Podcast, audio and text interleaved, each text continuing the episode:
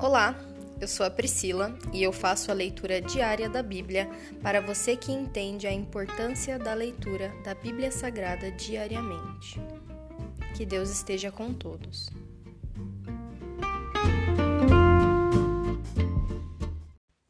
Ouça agora o capítulo 2 do livro de Isaías, o reinado futuro do Senhor.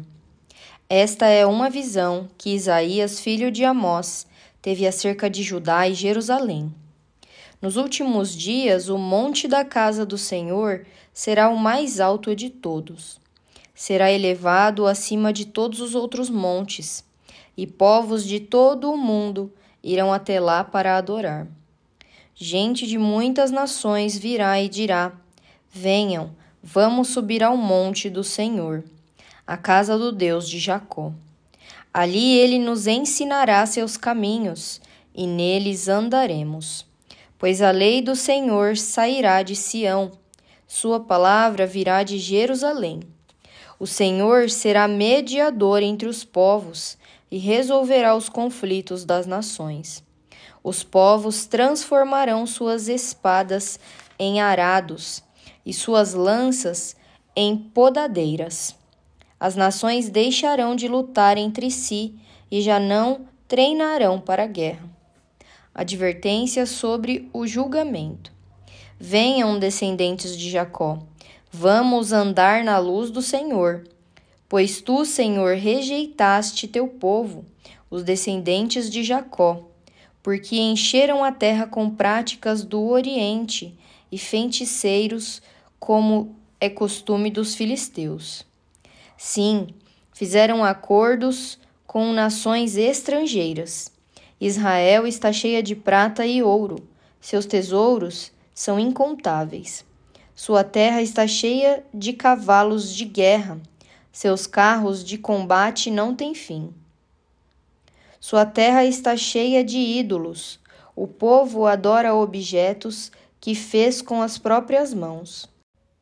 Por isso agora serão humilhados e todos serão rebaixados. Não os perdoes.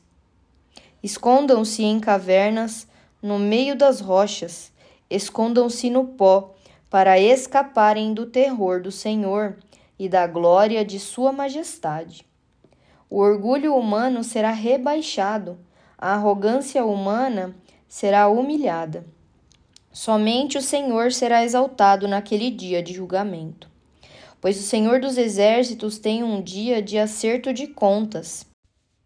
Ele castigará os orgulhosos e os poderosos e derrubará tudo que se exalta. Cortará os cedros imponentes do Líbano e os grandes carvalhos de Baçã.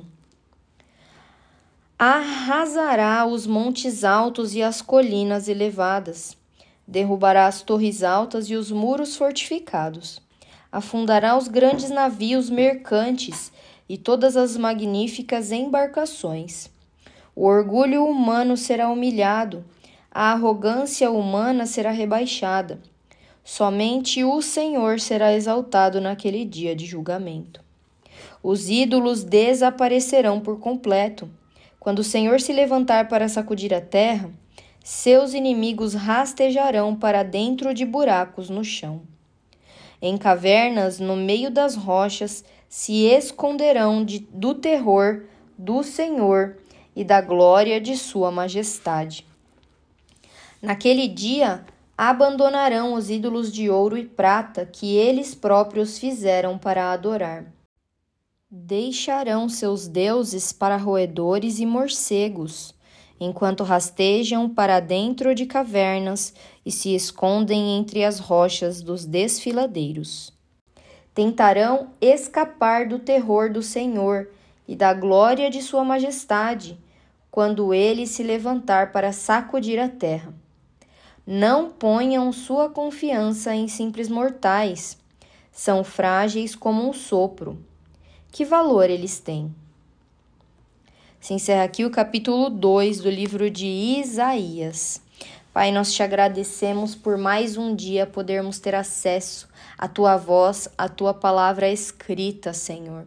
Coloca nos nossos corações, grava, Senhor, os teus mandamentos e não só os teus mandamentos em nosso coração, mas também a semente diária que o Senhor deposita nos nossos corações e que o nosso coração seja como terra fértil, preparado para a boa semente, para que ela dê muitos e muitos frutos.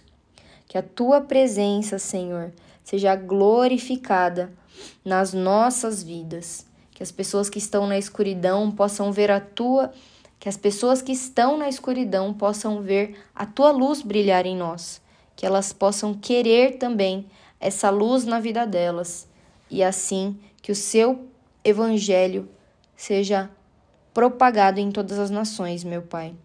Nós te amamos e te agradecemos hoje e sempre. Essa é a nossa oração, em nome de Jesus. Amém.